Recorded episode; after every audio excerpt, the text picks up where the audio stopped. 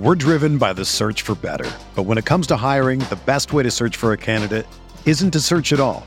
Don't search match with Indeed.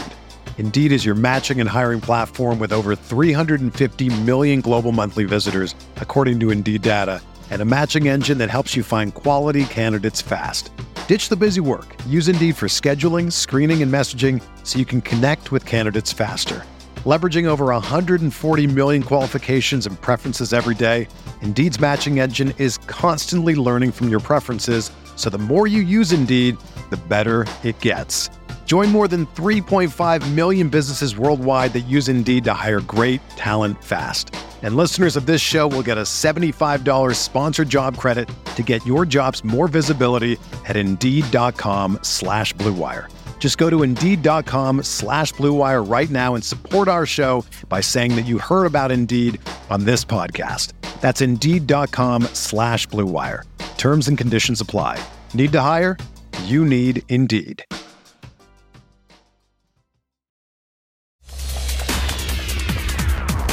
Rob Dauster here. I got Jeff Goodman with me. Hell no. John Fink. Are we still live? Field of 68 till I die. I'm sorry, man. I blacked out. Randolph Childress. DJ Khaled, you know the big DJ Khaled guy? Hands grown up and in. Goodman needs to be fired all the time. Josh Pastner. You're going to beat people straight up. You know the deal. Drink responsibly tonight. I'll be drinking with you. Jarrell McNeil. From the bluest of the blue bloods to the smallest of the mid majors. This is Field of 68 After Dark. Hello, and welcome into the first Field of 68 After Dark of the college basketball regular season. And oh, baby, we are already in survive and advance mode in college basketball. We had a lot to get to on the show today. I'm John Martin. I'm holding it down tonight, joined by Field of 68 co founder Rob Dauster, joined by college coach and veteran Matt McCall. Gentlemen, great to see you as always. Real quick housekeeping as we speak Michigan State and James Madison are in overtime. Uh, and they are fighting till the end here. Uh, and, and what a, a, game I don't believe many people suspected would be nearly this close, uh, and has given us really the only drama uh, so far of the opening night of college basketball. And that feels like a good place to start, Rob. On social media all day long, all you've seen is people basically complaining about how there's just nothing interesting happening on the first night of college basketball. You had a great kickoff with NFL. We know NBA does it big. College basketball consistently just does not have any premier marquee games. How big of a problem is this, and how do you address it? I think it's a it's a massive problem with the sport. I think that there are ways to be able to find a way to cut through the noise that is, you know, the middle of the NFL season, the middle of the college basketball season, the end of uh, end of Major League Baseball playoffs, the start of the NBA season. There's so much going on in November and December in the sport world that uh, the idea that we have to sit here and um, try to force our way into being excited about a lot of these buy games is something that seems like it's a little bit ridiculous to me, especially when we spent the end of October celebrating all of these exhibition games that were played that didn't matter, right? Like, why couldn't why couldn't Illinois and Kansas be played on the first day of the season? Is it because those guys didn't want uh, those games to actually matter? Is it because they didn't want those games to count? I know the answer. It is, uh, but it's just mm-hmm. it's frustrating to me that we constantly have this conversation, right? And one of the things that I think um, that I think needs to happen, and and Matt, you can weigh in on this. Uh, we need to get the, the the the coaches out of the decision making process when it comes to the schedules because part of the reason that we have this issue is that all of these coaches aren't going to want to play games that actually matter before they really feel like they know what they have with their team, right? And it it's the regular season, man. Like you got to start playing games. College basketball is the only sport we say we're going to have this soft opening because, like, we don't want to be ready to play real games during the regular season. No, I made this point the other day. It's not like Major League Baseball teams play double A teams in the first game of the regular season. It's not like you have the Lakers out here playing G League opponents in the first games of the regular season because they want an easy way into the season. No, it's the regular season. It started. Play real games, man. Like, it's it's very frustrating that more and more as these major networks divest themselves from college basketball, right? As the, the biggest media outlets in the United States of America find ways to to take college basketball programming off of their airwaves uh, that we are sitting here saying, you know what, let's not have a great opening day. Let's not do something where we have the Champions Classic on the first day of the college basketball season. Let's not have good games. Let's sit here and pretend like Oregon playing Georgia in front of 223 people in Las Vegas in a neutral site setting is what's good for the sport. And and McCall, I know I'm on a rant here, but so I'll, I'll end it with this. Right. Yeah. Part of what makes college basketball incredible is the on-campus venues. It's the excitement it's the emotion it's the student section. It is playing in these unbelievable storied arenas right? And the sterilization of all these marquee matchups uh, by sending teams to neutral sites where you can't get any fans in the building like all that does is make you focus on the actual basketball. And a lot of times like the actual basketball and the college basketball game really in, isn't all that pretty you know, I, I just there's so many things especially, that you can do to make this so much better. Yeah, go ahead. I'm sorry. My rant espe- over. Especially, the, the, but but no, but like Rob, here's what I'll say.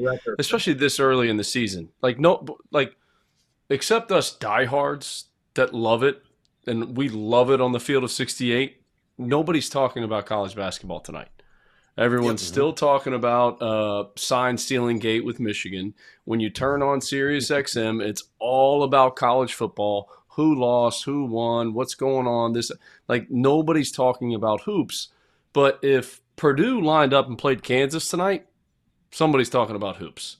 If yes. Michigan State, who's in a dogfight right now with James Madison with a minute and 38 to go, lined up and played Kentucky, we're talking about college hoops. Like even if you go back, you know, three, four years ago, whatever it was, when tonight everyone's playing on an aircraft carrier and they're playing outside people are talking about college hoops.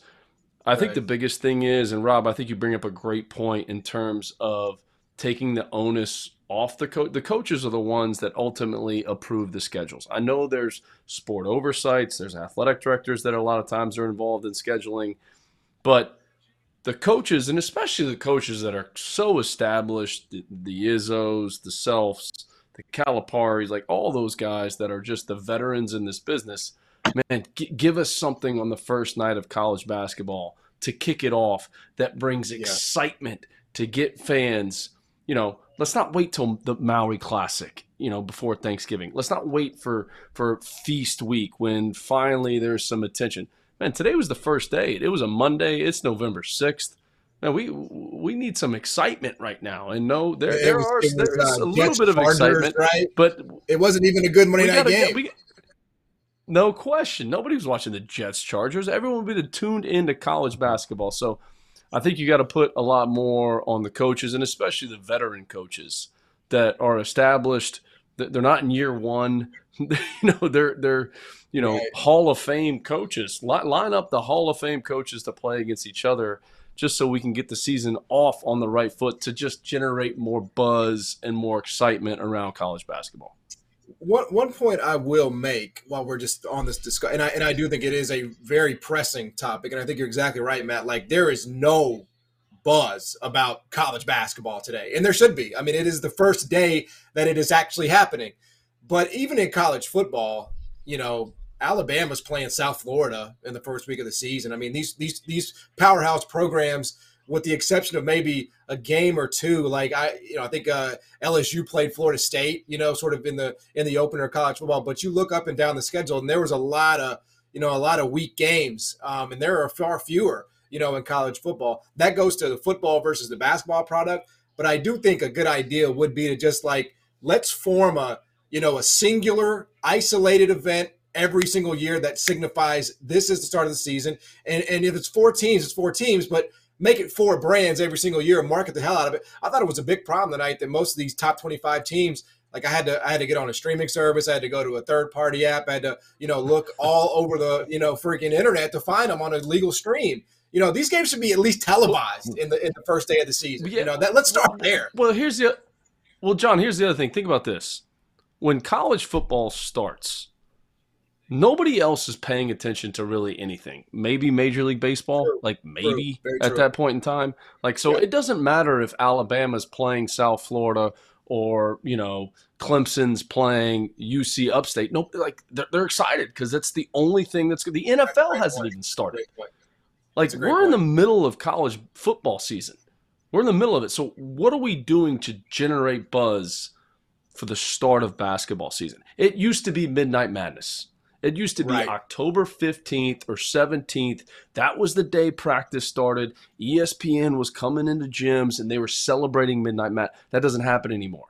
Some teams have Midnight Madness, some teams don't. Some teams start practice this day, other teams start this. We're going to have a Midnight Madness. There's no like Midnight Madness like throw it out the door. Like that that doesn't that doesn't exist anymore. So what are we doing on November 6th, which is the first day of college basketball to generate buzz for our sport. And we're not doing much right now. Well, now, we could Robbie, be having Kansas play Illinois. We could be having Purdue play Arkansas. We could have 15,000 crazy uh, Razorback fans doing the Woo Pig Sooie chant as they take down Zach Edey and the Razorbacks. But no, we got to do that in the game that doesn't count. We could have Bill Self going back into Champaign and taking a loss. But no, we got to do that in a situation where it doesn't count. Like, I don't understand – how people can say those exhibition games are good for the sport when they could be happening right now. Why couldn't they? Why wouldn't they? Is because coaches don't want to take those losses? It just it's frustrating to me. By the way, and, James and, Madison and is up with a minute left a, in overtime. And let me just say this from a coaching standpoint. Like I, I understand it. Like I get it. Um, yep. Especially for guys whose jobs may be on the line and you want to get off on the right foot. You want to, but there's a lot of guys out there that are already in the Hall of Fame. That it's like, hey man, let's let's let's do this. Let's generate buzz. Let's let's celebrate the start of college basketball because your job's right. not on the line. let's call it like it is. Like right. your job's so if you go 0 and 1, hey, you want to get off on the right foot, totally get it, understand it, but man, just to get some level of buzz around college basketball to start the season because the way the rules are now, like I said, there's no midnight madness. There's there's there's no there's no aircraft carrier games anymore that was pretty cool to play in. I had a, an opportunity to be a part of one. It got canceled at the half because we had condensation on the floor. But like, I mean, th- those things are awesome. It was awesome. Yeah, there used to be the like to your there used to be the the 24 hours uh, around the clock, right? I mean, we were getting games. What happened? You know, in Hawaii at 3 a.m. You know, and it, it's still like I think that's what's lacking, right? I mean, people talk about college basketball and they sort of try to reduce it. They call it a six week sport, and I do think this is sort of the part where when your premier game today is Kansas State and USC. Like, I mean, not to say that those teams can't, you know, make runs in the NCAA tournament, but that's just not enough. That's not enough on what is the kickoff. And I and I do think, you know, there there there is an onus on, you know, who whoever it may be. I don't even want to like name anybody, but you know, they know who they are. Those coaches know who, who sort of bear the responsibility for, you know, marketing this product essentially you know, like you can't just sit back and say, oh, well, they'll show up in February and March. Like you're playing games in November, man. You know, you might as well do what you have to do to attract some eyeballs. So uh, I, know it's not the, the game that, you know, we anticipated, but Michigan State and uh, James Madison, and this is sort of the what challenge because everybody has, they have a different we have a different latency here. So it looks like James Madison is going to pull away from this with, with, this thing, and I think that's a great place to take a break here and, and when we come back, discuss the final results of this game, what it means for Michigan State. Um, you know, how devastating is this in your in terms of your viewpoint for what this team can do this year? Top five team going down on night one potentially here. You're listening and you're watching the Field of 68 right here on YouTube, on X. Back after this. College basketball season kicks off this week, and there's no better way to get prepared for the wild finishes, the bad beats, and the total unpredictability of the sport that we all love than by purchasing access to the Almanac, a project that we at the Field of 68 partnered on with Three Man Weave Heat Check CBB, and verbal commits. Unlike last season, the Almanac is no longer a PDF. Rather, it is a website that features more than 1,500 words on each and every one of the 362 Division One teams in college basketball. We wrote more than 800,000 words in total. We spoke to every single Division One head coach to get a feel for the rosters, the rotation, the projected starter lineups, and what they think their team is going to look like this year. For everyone from the bluest of the blue bloods to the smallest of the mid majors. They deserve to be covered like they matter. And over at the Almanac, that is precisely what we do. Access costs just $19.99 for the year and can be purchased at the link in the description below. And now, back to our show. We're driven by the search for better. But when it comes to hiring, the best way to search for a candidate isn't to search at all. Don't search match with Indeed. Indeed is your matching and hiring platform with over 350 million global monthly visitors, according to Indeed data, and a matching engine that helps you find quality candidates fast. Ditch the busy work. Use Indeed for scheduling, screening, and messaging so you can connect with candidates faster. Leveraging over 140 million qualifications and preferences every day, Indeed's matching engine is constantly learning from your preferences, so the more you use Indeed, the better it gets. Join more than 3.5 million businesses worldwide that use Indeed to hire great talent fast. And listeners of this show will get a $75 sponsored job credit to get your jobs more visibility at Indeed.com slash BlueWire. Just go to Indeed.com slash BlueWire right now and support our show by saying that you heard about Indeed on this podcast. That's Indeed.com slash BlueWire. Terms and conditions apply. Need to hire? You need Indeed. Oh, and you guys thought it wasn't going to be a spicy night on night one of the college basketball season. You guys thought that Field of 68 After Dark wasn't going to have something to talk about other than no games happening. No, au contraire, my frere.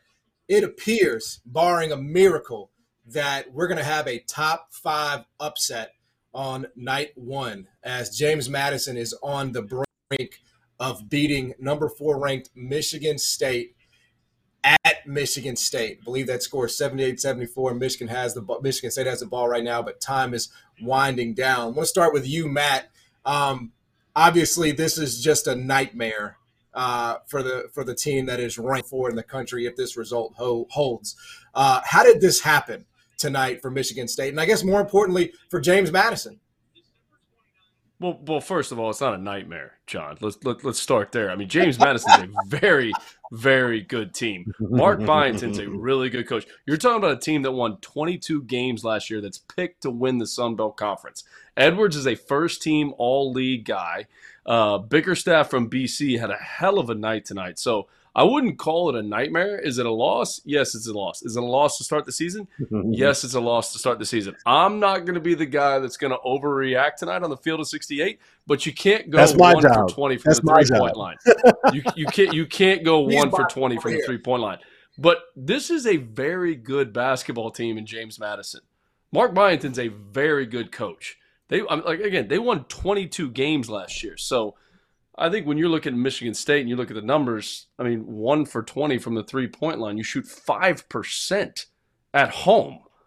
Tough to win.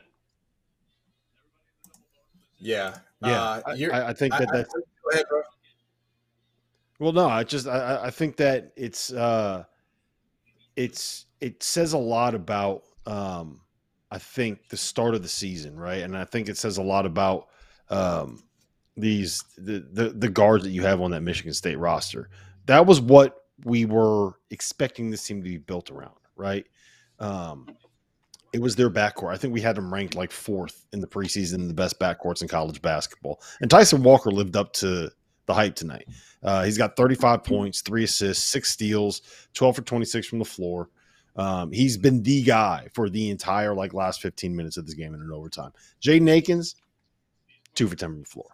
AJ Hoggard, two for 11 from the floor. I, I just, they don't have great interior depth. Like there was a point in the second half where they were playing Coen Carr, like a six foot four athlete at the five, right? Trying to figure some things out here. And uh, if you are not going to get great guard play on a team that is built around guard play, you're going to run into some problems. And I also think that it's a little bit of an issue um, that, you know, I, I, it's not an issue, but I do want to give some credit to Tom Izzo there. Like the one thing that you can say about him is like we we criticize a lot of coaches for uh, not playing some of these games. Um, he brought he brought a team that's picked to win the Sun Belt into his building. Like how many how many other teams right. did that? Right. Right. I, right. I don't I don't want to like sit here and say like it's the worst loss in the world because maybe that means that you know Juwan Howard's not going to bring some team that has a chance to beat him into their building the first game of the season. You're not going to get some of these things um, available. And man, it's uh we have something to talk about. I can't believe they're going to do it. I can't believe they're going to do we, it, man. Is this actually going to happen? We have something to talk yeah. about on night one. We have something no, to talk about. We're we're we're, we're too I, I, consumed with the games we don't have. We got a game. We got a game. First two good right. teams it's, playing. It's not it's not the one we anticipated, but that is the beauty of college basketball. Like these teams come out of and, and James Madison's not out of nowhere, as you guys said. Like they're picked to win their league, and, and I respect what you're saying. I respect what you're saying, Matt, in terms of uh, you know James Madison. People are going to see it and they're going to react to the the sheer result and the name. And you're exactly right. Like from a from a thirty thousand mile view, like this, in all likelihood, what do we know about Tom? Like it's going to be fine, right? Potentially. Um, so l- let's just sort of zoom out a little bit. Let's zoom out a little bit from the can I, so the, now that this game is officially over, can I give you guys a, a factoid? Michigan State is the first AP top five team to open a season at home against an unranked opponent and lose since number four Kentucky lost to Western Kentucky on the opening night in 2001. How about that? It's been so, 22 look, uh, years since a top who was on that Western Kentucky team. Home. Uh, I have no idea. I couldn't tell you that, but how about that for a they're fact? legends, whoever they, whoever the hell they are, they're legends forever now. Was it was it was it Patrick Sparks? Was it wasn't Patrick Sparks? That's too. No, he was after that. You know, sorry, nine years old here, but um, in, in, in terms of Michigan State from a from a from an aerial view, what you saw tonight. And again, we know what Tom Izzo does. He gets his teams ready to play in March and they just find ways to win. But that, like, I, I can't see out of my right eye. Like, I got, I told my wife I got to get an eye patch because they shot my eyeball out from from three. Like, how can you mm-hmm. expect to win in basketball in 2023 when you go five percent or whatever it ended up from three, Matt? You you can't. Like it's, I mean, it's the name of the game is putting the ball through the basket. And the other thing too is is just the lack of balance. I mean, Tyson Walker took 26 shots. You know, the next guy was Hall who only took 12. So they they've got to have more offensive balance. And as good as Walker is, and as good of a scorer as he is, and as elite as he is, there's got to be more balance, top to bottom. He can't shoot 26 shots and them get to where they want to get to as a team. He's not going to average 26 shots a night. I know at the end of the game, he was trying to will his team to victory. He did a lot of different things. He had six steals in the game as well, but they've just got to have more balance across the board. Those other guys got to play better.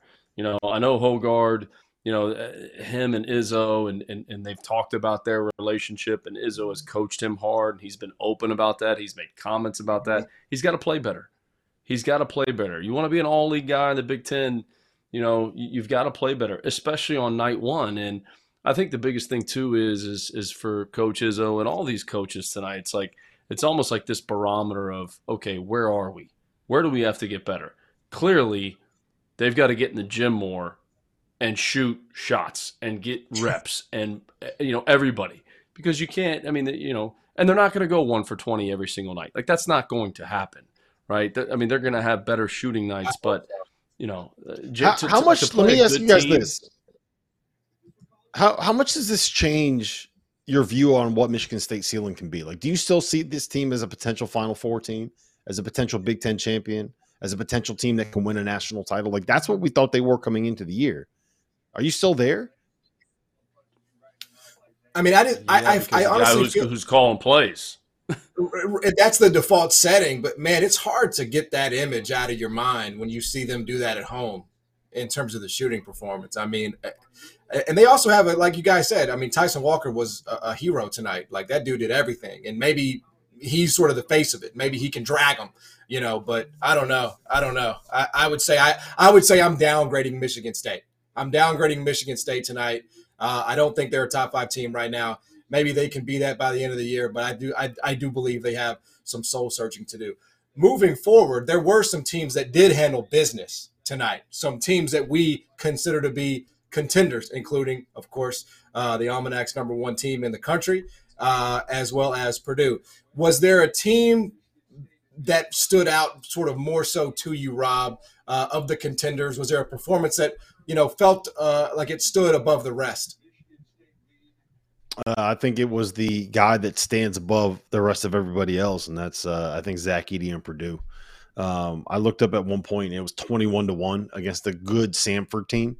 Um, they were up. I think they, it was like forty in the first half. They ended up winning ninety-eight to forty-five, uh, and you know that's not a bad Samford team that that Purdue ended up playing, and uh, to be able to just completely rip a team's uh, soul out in the first five minutes of a game like that, I think says a lot about what Purdue uh, is think what was thinking about this entire offseason, right? And I think it shows you the the level of difference between where Purdue is right now, where Michigan State is right now. Because the craziest thing about it is Michigan State was the third best three point shooting team in college basketball last year, and they only lost one guy from their rotation, right? They lost Joey Hauser. Did it really change that much with what they were doing last year versus this year? Whereas you look at Purdue and they just come out and it's the same kind of steamroll thing, right?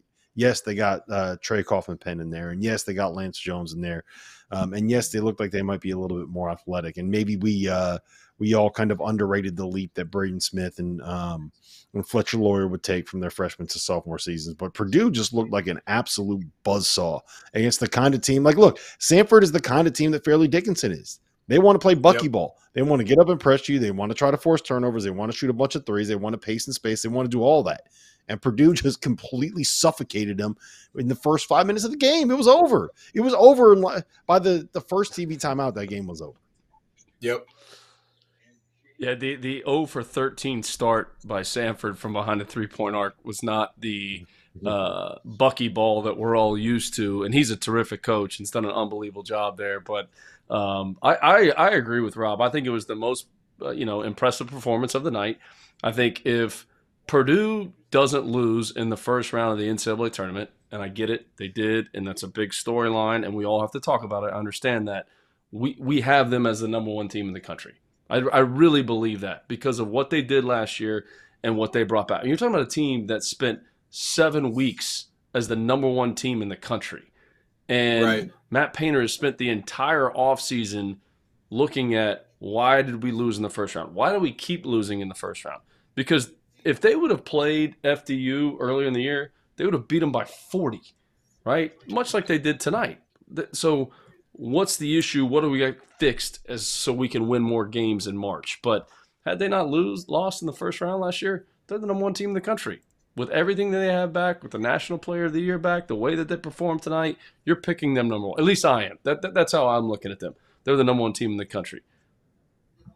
Yeah, uh, Duke, of course, who we've discussed here on the show, uh, for their part, 92-54 over Dartmouth. Kyle Filipowski says no hips, no problem. Hips don't lie. He's back 25 and 7 in 27 minutes. But it wasn't just about Kyle Filipowski tonight. It was Jeremy Roach chipping in with 14. It was Caleb Foster at 15. Tyrese Proctor had eight and eight. Rob, is that Duke at their best when it looks that balanced? And I know it, every night it's not going to be Dartmouth, but man, it was it was really everybody tonight for them. Yeah, and, and they didn't even have Mark Mitchell tonight, so you didn't even get to see the full uh, the full Duke experience, if you will. They just they have a lot of really good guards. Um, it'll be interesting to see what happens as those freshman guards kind of get thrown into more difficult matchups. We are going to be down there um, when they play Arizona, who uh, is currently up 115 to 40 on Morgan State right now. Um, and you know that's a that's that a, a lot older. Oh yeah, that's a, that's a lot of points. That's an older Arizona team, so I will be curious to see how those freshman guards kind of hold up. Um, but I mean, Duke is Duke for a reason. We had them as number one on, in the almanac for a reason, right? And uh, as long as Randolph Childress didn't get on the broadcast there and start comparing to Kyle Filipowski to Giannis again, I think that we're going to be just fine seeing Duke uh, go out there and blow some people out. I, you know what? I, I got a bigger question about um, about North Carolina tonight because I look, I I knew we were going to have questions about them defensively, but those Radford guards got literally anywhere that they wanted to get to for about the first 35 minutes of the game. Then they kind of ran out of gas and, and North Carolina won by 16. But that was not the uh, the most inspiring performance I've ever seen from the Tar Heels. Which you would think, kind of like Purdue did, like you would think Carolina would come out tonight and play completely mm-hmm. inspired, mm-hmm. right? And mm-hmm. hey, listen, we're, we're, now give Darris Nichols his his team credit. He's a terrific coach. He's done a great job at Radford. Um, but you would think like like the Tar Heels would have an edge, and we went through some you know things in the off season, but we're coming out here and we're going to play this game inspired. And that just didn't seem like that was the case. And maybe they were overlooking Radford, which you shouldn't, who's a good team who wins a lot of games, uh, especially under Coach Nichols. But you, you didn't see that from them tonight at all. Yeah, we're yeah, burying uh, the lead though. John, you know what the biggest story was in the ACC tonight? What's that? Louisville. Louisville won. Louisville oh, beat an America East team. Dude, Matt told us, of course they won. You have to have faith in Kenny Payne. He's the man for the job. He has a lifetime extension. I, I always do even pull through. You had to go there. Who we, you had to who, go who there. was it tonight? Who was it tonight? It was uh it was Southwest Community College. Is that who they got to win over tonight? Yeah, UMBC. You, you Put some respect go. on UMBC. Oh, that's right. That's right. That's right. Hey, they almost yeah. made history again. Let's talk about another actually, team I, from the state of Kentucky. Let's. Can we talk about the Wildcats? Can we move yes, on yes, to them? Do we have to stick with actually, Louisville because Louisville won? Yes. They're one and zero. They're one and zero. They, oh. they did. They're not one and that, one. That, that, They're one and zero. That's oh. true. So let's move on. We cannot. We, we can't have the Kenny Payne discussion if he wins, right? I mean, that's not really fair. you know, to the whole. You got to have a little bit of integrity. You know. Right now in this season, he has more wins than Tom Izzo. retire right now. You're not wrong. Just just retire. You Walk away. You, you, you can't argue it. It's uh, not going to get any better than that. I, I, but I want to talk about the Wildcats. I want to talk about the Wild, and I know they play yeah, so, New Mexico State, who's in completely rebuilding mode and everything that they went through last year. So we got to take it for a grain of salt. But man, I, I thought Reed Sheppard was just absolutely outstanding. Just his ability to defend, make plays, let's, do all those I was going to say, let's do that. Let's take a break uh, because every every single year, Rob Dauster is down on Kentucky. Every single year, just doubts them, right? Uh, doesn't think they can do it, and they get they give Rob Dauster a forty ball on night one. Is it enough? Has Rob Dauster seen enough? Is he a convinced and changed man? We'll ask him when we come back. You, of course, watching Field of 68 After Dark on X, on YouTube. We'll be back.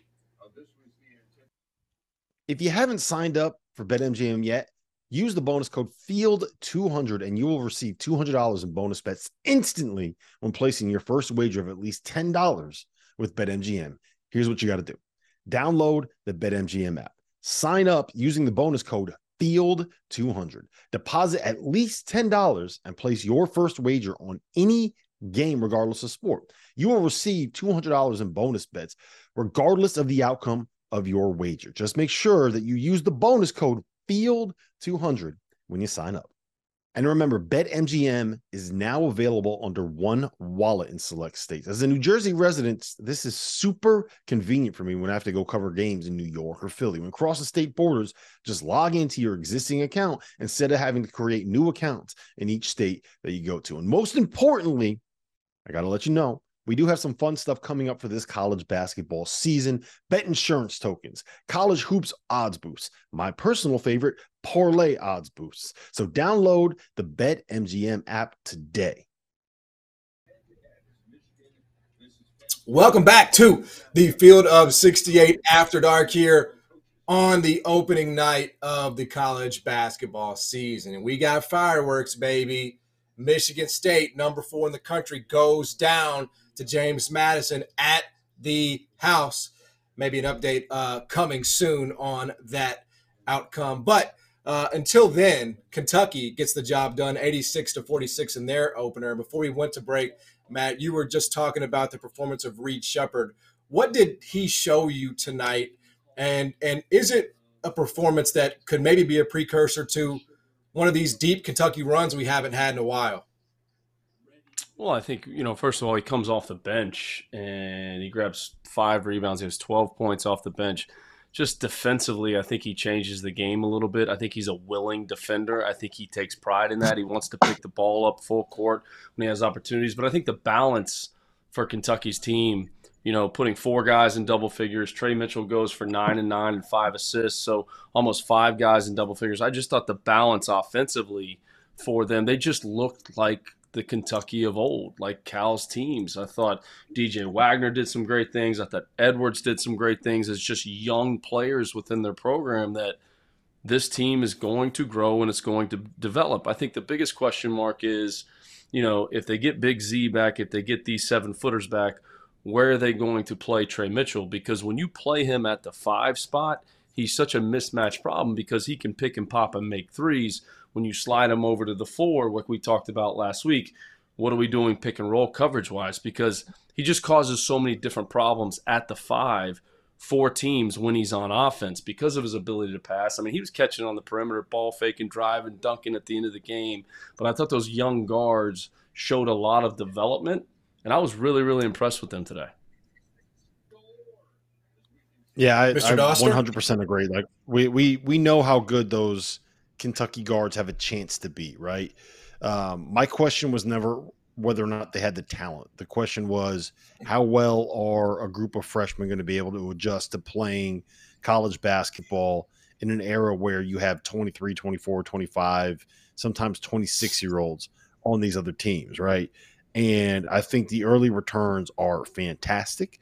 I love that Cal is leaning into uh, playing pace and space, right? Like how when was the last time you saw John Calipari run an offense that was five out with your five man Tre Mitchell basically right. doing all the DHOs, all the dribble handoffs, um, running offense through him, uh, pulling him away from the rim. They, they're for like the first 25 minutes of the game, there was literally nobody in the paint for Kentucky if they didn't drive there, and uh, that is modern basketball. That is what you have to do to be able to win in this day and age. And I don't think I ever would have thought that we would see that from a John Calipari coach team, and we did. So that's that is something to monitor. Now, all that said, it's also New Mexico State, so uh, I think we'll get a much better feel for what Kentucky's going to be next Tuesday when we see them in the Champions Classic. Um, but it was impressive. And the last thing I want to note is that uh, we we we we talk about these guards, and they put five, they had five guards go for double figures tonight, right? We didn't even mention Robert Dillingham, seventeen points, five boards, three assists, two steals. Uh, but Jordan Burks, a guy that no one really talked about in that freshman class, came off the bench, seven points, three offensive rebounds in eleven minutes, provided a little bit of a spark. Um, we don't know when any of those three, Big Z, Aaron Bradshaw, Ugonna Onyenso, we don't know when any of those guys are going to actually be back, right? We're waiting for an NCAA ruling on Big Z.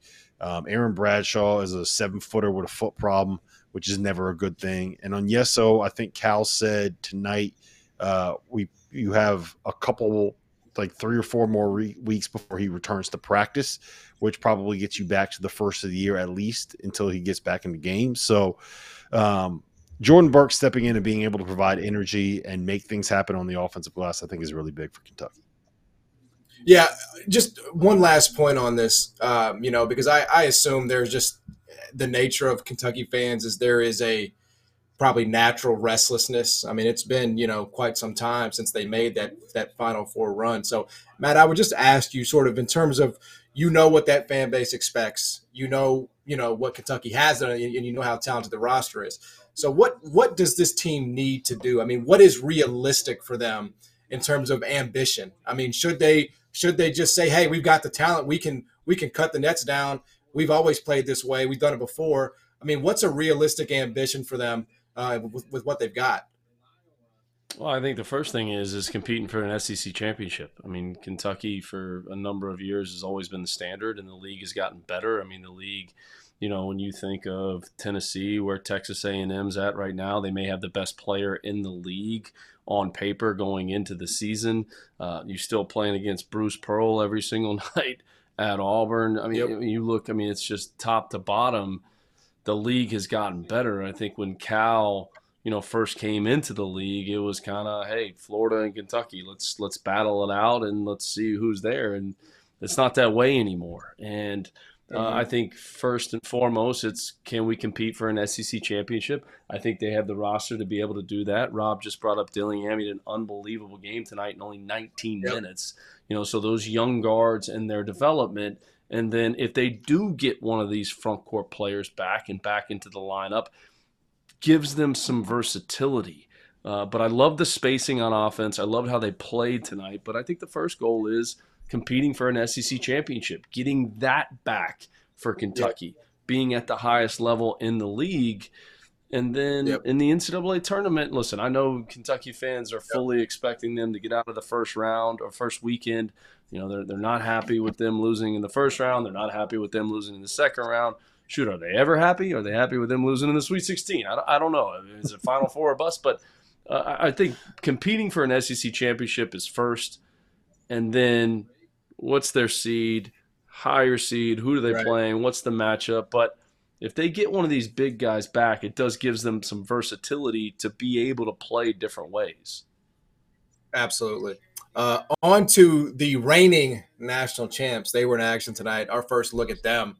Uh, they roll Northern Arizona 95 to 52. Rob, it's always like an interesting dynamic to me because, you know, yeah, they lost, you know, Sanogo uh, and they lost Jordan Hawkins, but they do bring back you know so many of those ingredients. So what is sort of the dynamic when you know you won a championship last year and you know 40 to 50 percent of your production is back? Like should the expectations maybe be even higher for this huskies team uh i mean how can you get higher than national championship um no i i, I think I, think they're only they six. Are, they're five spots. They're, they, are going to climb after four went down too. Mm-hmm. Yeah, no, right now now they're moving into the top five. I've I've said it before that I think that they're probably closer right now to a team that is like top ten to top twelve than than you know in the in the top five. Um, you know, I think they're more of like a three seed than a than a two seed um, at this point. But I, I there's room to grow and. Uh, the one thing that really stood out to me, and I watched the first half of that game tonight. The, the, the one thing that really stood out to me was one, Alex Karaban is a dude. Nobody's talking about this guy enough. He had 22 tonight. He can really shoot it. He's six foot eight. He can put the ball on the floor a little bit. Um, and the other part of it is, is I think Samson Johnson is going to be a guy that can give you uh, 15 to 18 minutes um, a night and be really, really effective doing it. Now, I will tell you this, John, and uh, this is part of my vaulted challenge to you guys tonight because if you look at the uh, the Bet MGM odds right now, Marquette is plus 400 to win uh, to win the Big East regular season title in uh, according to BetMGM, which is astonishing to me considering that Creighton and UConn are both uh, considered to be the favorites over them. Marquette mm-hmm. brings back everybody, right, except for O-Max. Uh, they bring back the Big East Player of the Year, Tyler Kolek. They bring back first team All American Tyler Kolek. Eight of their top nine are returned.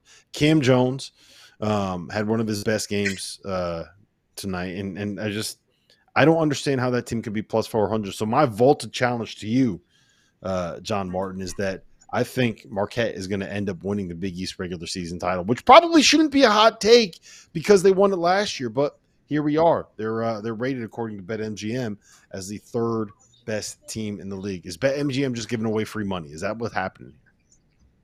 Uh, uh, no. Uh, I mean, I'm, I, I don't want Matt to get mad at me, man. Like Matt is like Matt is part of the fraternity. You know what I'm saying? So I have to like, I feel like I'm a, a little bit in church. I have to like, I have to mind what I say. But uh, no, man. That yeah, you, you're you're donating, which makes you a great Samaritan.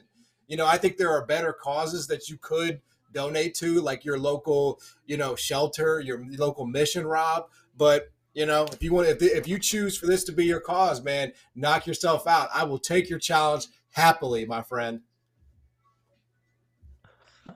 Well, there we go. Well, there we go. Happily. Uh, I think we need to keep a tracker all season long on uh, how many times um, Matt McCall says uh, he's a really good coach during Field of 68 After Dark this year. This is a great um, still shot of him, now. by the way. Like, yeah, but he's he, I don't know what happened, but he is frozen right now, taking the sip out of his uh, out of his seltzer. So he, I when think he, uh, when he heard your when he heard your Boston, he, he he was like he was getting a kick out of that, man. it's a it's well, a great listen, bottle of water. Um, Floridian, um, John, great bottle of water. I, it, it, I do think it looks like we're going to be able to get uh, James Madison head coach Mark Byington here um, in just a couple of minutes. Uh, so we'll see if we when when and where we actually get that. In the meantime, um, where, where do you stand on just kind of the Big Ten as a whole, guys? I'm I'm I'm curious for both of you, right? Like we thought it was going to be a two horse race with Purdue and Michigan State, and uh, everybody else was going to kind of be coming in um, behind them. But you know, uh, look, maybe I shouldn't be changing the subject here at this point. But you know who really impressed me tonight? Wisconsin put up 105 points. Have you ever seen a Wisconsin team put up 105 points in three games? exactly. yeah, like I mean, hit the lottery up there, man. Go buy a ticket. Yeah, again, I, I think it's just I think it's too early to to pass judgment on Michigan State and where they end up. I know, you know, right. fans are difficult loss, everything. I, I think they could still be, you know, at the top of the league at the end of the season. We'll see how it all plays out. Um, you know, Illinois, you know, they, they, they had some battle in the beginning of that game, but you know, they went on to win by, you know, whatever it was, 28. I think they won 80 to 52 tonight. So, um, I think the league as a whole, you know, Rutgers goes down to, to Princeton, who went to the Sweet 16 last year. I wouldn't say that's quote unquote a bad loss. I think Princeton's a really good team. I don't think we give the mid majors enough credit when they beat some of the high major teams. I really don't. I mean, um, Princeton's a really good team.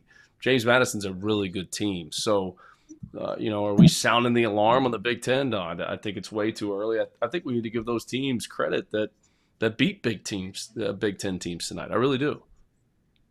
Um, yeah, I am are, uh, sounding the alarm on the Big Ten.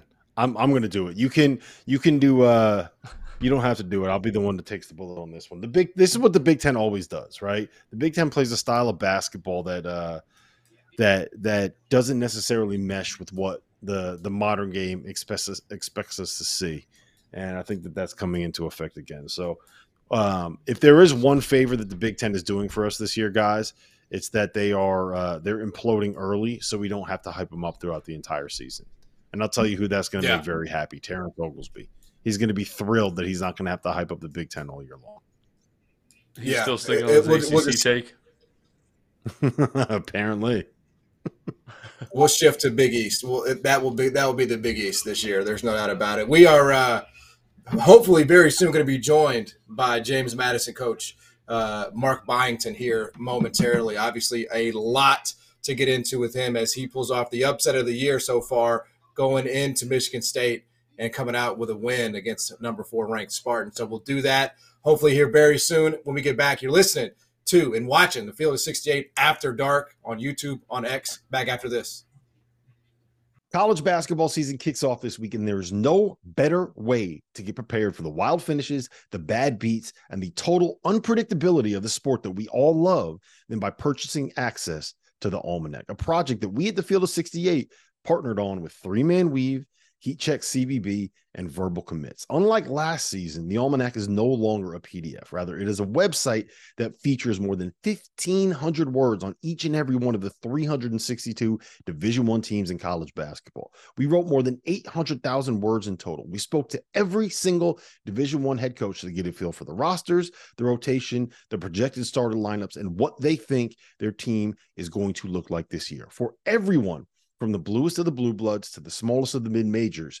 They deserve to be covered like they matter. And over at the Almanac, that is precisely what we do. Access costs just $19.99 for the year and can be purchased at the link in the description below. And now, back to our show.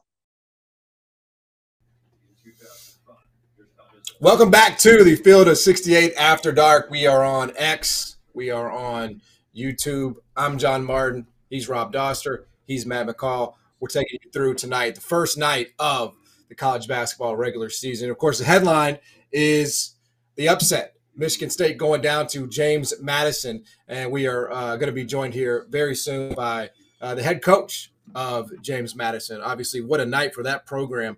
Uh, Mark Byington is going to join us, and we'll get into just all the emotions, what that means for the program, and, and, and how the game came to be, all that here uh, in just a little bit there was a near miss. It felt like Rob uh, Wake Forest as a 19 and a half point favorite was down big in the first half, stormed back against Elon. Uh, you said you had a fact. What fact could you possibly have? So they were down. Wake Forest was down by 20 in the first half, right? They were actually down by 21. And the amazing Ooh. part of that is that they found a way to actually cover. They won by 23. It's the first time in 15 years that a team trailed by 20 points uh, and ended up winning wow. the game at 20 points, which that's a uh, bad. Which, hey, that's a know, brutal beat for Elon, man. I mean, it really is because I'm sure, like, I could, I could just put myself in that situation. Like, I'm partying, we're popping bottles. I got Elon plus 19 and a half. Like, no way. that's a, that's they're up by 21 in the first half. Yeah. Hey, look, I want to give a shout out to Cam Hildreth too. Like everybody hyped him up as one of the breakout guys in college basketball this year. He had 33 points, six boards, five assists, 13 for 18 from the floor. Um, big night for him. Yeah, it, if if I had uh, if I had Elon, it would be uh, my first and my last night betting on college basketball. There's no question about that. so, uh, okay, and uh, as promised, what a night uh, for James Madison and that basketball program as they pull off a huge win uh, against Michigan State. One of the games of the year. Uh, the coach Mark Byington is with us now. Coach, congratulations! Welcome to the show. How you feeling, man? Yeah, thanks, guys. Uh, you know, it's a heck of a first night, and um, when that's your first night, you know you can't make that your biggest game of the year. And um, but I want the guys to enjoy it. We just have tremendous respect. That was a heck of a game. You know, win or lose that, it was a battle all the way through, and, and, and they threw their punches, we threw our punches, and and luckily we got the last one in. Coach, obviously to be able to to go on the road and get a win like that, like that. I mean, you guys are, you know, preseason pick to win the league. Just talk about the focus going into the game and especially going into overtime. Like, what was the message in the huddle going into overtime in terms of, hey guys, we're right here. We don't care what their ranking is. We have a chance and an opportunity to win this game.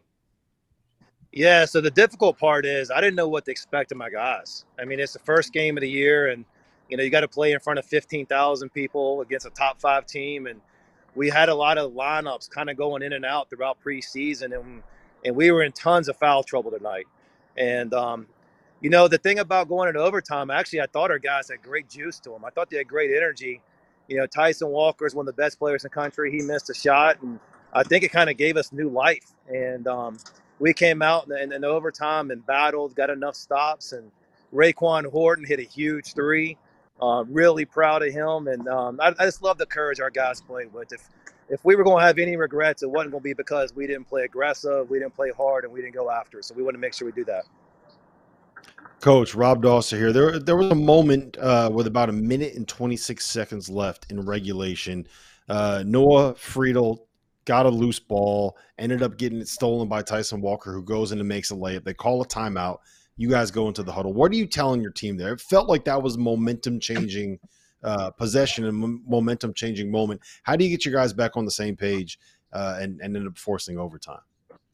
Yeah, so we've been on this, and I've been concerned with our team the past two weeks. I didn't know if we could be a next play team, and um, you know, I wanted the guys, you know, to, to be resilient and to be a next play team, and and that was a tough situation. I mean, they end up getting the steal, and and um, you know Noah Friedel had a couple threes I thought he was going to make, and we're going to ride or die with him, and and then we still were able to bounce back and, and overcome it, and and I love that. You know, I learned I learned about some guys on my team tonight that I didn't know. Um, we brought in six new players and five transfers and a freshman, and all contributed tonight. But I just didn't know what to expect of them in this situation. But I learned a lot a lot about them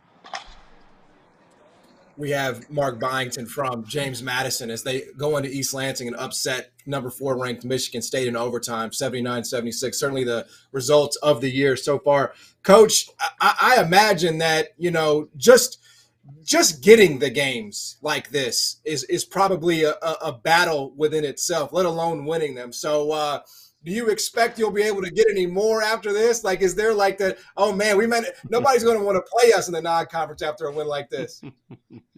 Yeah, we we had trouble. Um, you know, we were fortunate to beat UVA two years ago, and every kind of of that game, we can't find many regional teams to play us. And, um, you know, Coach Izzo doesn't care. I mean, he'll play the Lakers, the Knicks. He, I mean, his scheduling doesn't care. And, and we're, we're fortunate he gave us the opportunity. And uh, we would have learned a lot about our team, win or lose. And But we don't get many opportunities from many people. So, uh, and we'll let you run because we know you're busy. How you celebrating tonight, man? Are you are you you got cigars in the locker room like the Raiders? How how are you celebrating? Yeah, you know what? Uh, I'm gonna disappoint you. Um, I'm gonna go back watch this tape. I'm gonna go start studying Kent State. We got a tough Kent State team on Thursday, and I'm doing my best not to drink during the season. So this is going to test all that, but I'm, I'm trying not to drink it all during the season.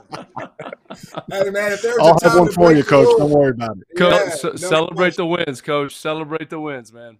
That's yeah, right. I'll hey, catch up in the summer if I don't celebrate tonight. Yeah. All right, thanks, guys.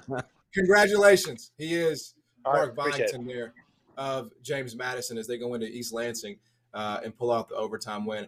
I mean, you got to make an exception, right? You know, just one just one sip. You know what I'm saying? That's a that's a that's a program yeah, and maybe job defining win for him. Yeah, you know what though? It's it's it's kind of like he said. He's on to the next thing. He's worried about Kent State. I mean, you got to try to find a way to celebrate a little bit tonight. But his adrenaline's running through the roof after a win like that. That man, he'll he'll watch the tape, try to dissect it. He's going to wake up tomorrow and he's going to be concerned with with Kent State. That's the thing about college basketball. There's there's no real time to celebrate. It's hey, listen, we did this. We're excited about this, but tomorrow morning we're going to try to see what we got. We got to get corrected, and then it's on to the next opponent. So, man, I uh, you know, uh, credit to him, credit to his team, and hopefully he takes just one second tonight to to enjoy that because winning is hard, and mm-hmm. you got to celebrate the wins. you're gonna have to uh, you're gonna have to wrestle with Pastner when he eventually decides to show up for one of these. You and him are gonna have to duke it out for who gets to say that. You know what I'm saying? Because that's like that was like his trademark at Memphis was like how hard. And, and I I don't disagree or that it that it is, but you're gonna have to you and him are gonna absolutely have to uh, you know have that out. All right, uh, on to some other things before we get to our toast of the night. We did have a few things set aside. Arkansas got a resounding win tonight. They have sort of been, Rob, the trendy pick to win the SEC. Uh, so give me the number, man. Arkansas will finish blank in the SEC. Uh, I'm going to go top four, um, but I think that they very much have a chance to win. I think that the top there's there's a tier of like five to six teams in the SEC that can't really separate themselves at this point. point and I'll, yeah, I'll I'll say top four. Matt, how about you? Yeah, I mean, I think top four too. I, I, mean, a team we haven't talked about from the SEC tonight either was Alabama and what they did against Morehead State. I mean, Grant Nelson, all the way from North Dakota. I mean, he was absolutely outstanding tonight. So, you know, you got to look at them. You've got to. Uh, we talked about Kentucky. You've got to think Tennessee, Texas A&M. I mean, you know, the top eight, nine teams in that league. I mean, it is going to be a battle. So I think Arkansas could finish anywhere between one and four. I agree with Rob, but man, Alabama looked pretty good tonight too. So yeah, did Tennessee, also, man. You gotta give some credit yeah, to Dalton. So did Tennessee. So did Tennessee. Yep. Mm-hmm. Yep. Uh, that's so that was, I was going to mention that. I mean, they, they put up 80. That's like that's like 120 over there. So uh, that is certainly a uh, that's that is a big that's a big development uh, for them. All right, one more Matt, we'll start with you. Blank conferences will be in the Final Four this season. Wow. Talk about a hot take. Blank. I'm going to go three. I'm going to go three different conferences will be in the Final Four this season. I think we get two from one. I don't want to say Big East, Big Ten. Maybe I have to throw ACC in there just for TO. I know he's tuning in right now. We don't want to upset him on the first night of college basketball, but um, I'm gonna go. I'm gonna go three. Three conferences make the Final Four. Give me four, man. Give me four. It's going to be something we don't expect. We're going to get like one team from the Mountain West again, or we're going to get someone like, uh, like I don't know, from the the Colonial or something like that. There's going to be some random team out of nowhere that makes the Final Four this year that we're not going to expect. Um, that's the way it always happens. Yeah, you know I'm, who I'm else we didn't three. touch on tonight, guys? We, we there, there, there, there was one team we didn't talk about tonight who just changed leagues, who I don't think's getting enough credit. And I know they're ranked in the top ten, but Houston was pretty good tonight, eighty-four to thirty-one.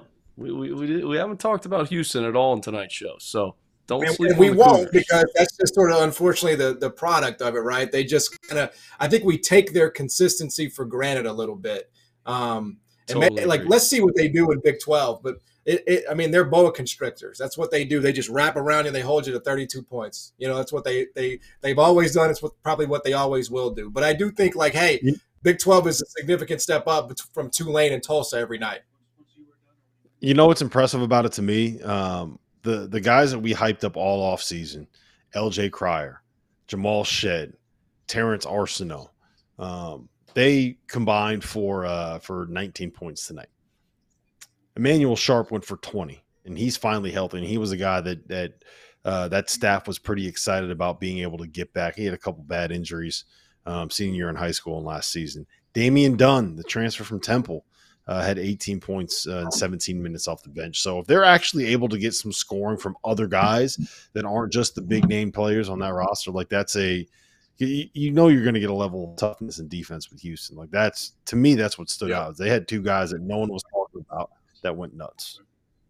All right, uh, as we get out of here, let's do some quick toasts. I mean, can we can we all agree just for the first show of the friggin' season that it all we consensus toast of the night goes to the James Madison basketball program? Can we agree on that?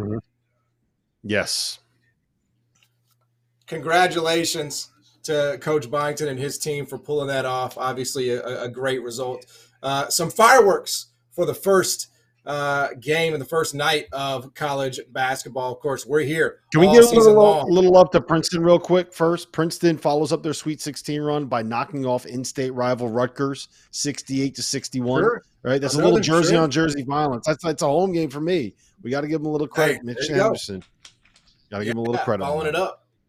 Absolutely. We'll be here every night, basically, of the college basketball season right here on X, on YouTube. It is the Field of 68 After Dark for Rob Dauster, for Matt McCall. I'm John Martin. Thanks for joining us tonight. See you next time. Everyone is talking about magnesium. It's all you hear about. But why? What do we know about magnesium? Well, magnesium is the number one mineral that 75% of Americans are deficient in. If you are a woman over 35, magnesium will help you rediscover balance, energy, and vitality. Magnesium supports more than 300 enzymatic reactions in your body, including those involved in hormonal balance. From functional medicine doctors to mental well being and female hormone experts, we all know that magnesium is the one mineral to improve all aspects of well being and health. But which one? Magnesium Breakthrough from Bioptimizers, the trusted choice recommended by leading experts with seven best absorbed forms of magnesium to ensure your body receives the support it needs for overall well being. Go to bioptimizers.com slash balance today and use code BALANCE10 for 10% off. Support your journey to wellness at B-I-O-P-T-I-M-I-Z-E-R-S dot com forward slash balance. Magnesium Breakthrough from Bioptimizers, your foundation to optimal health and vitality.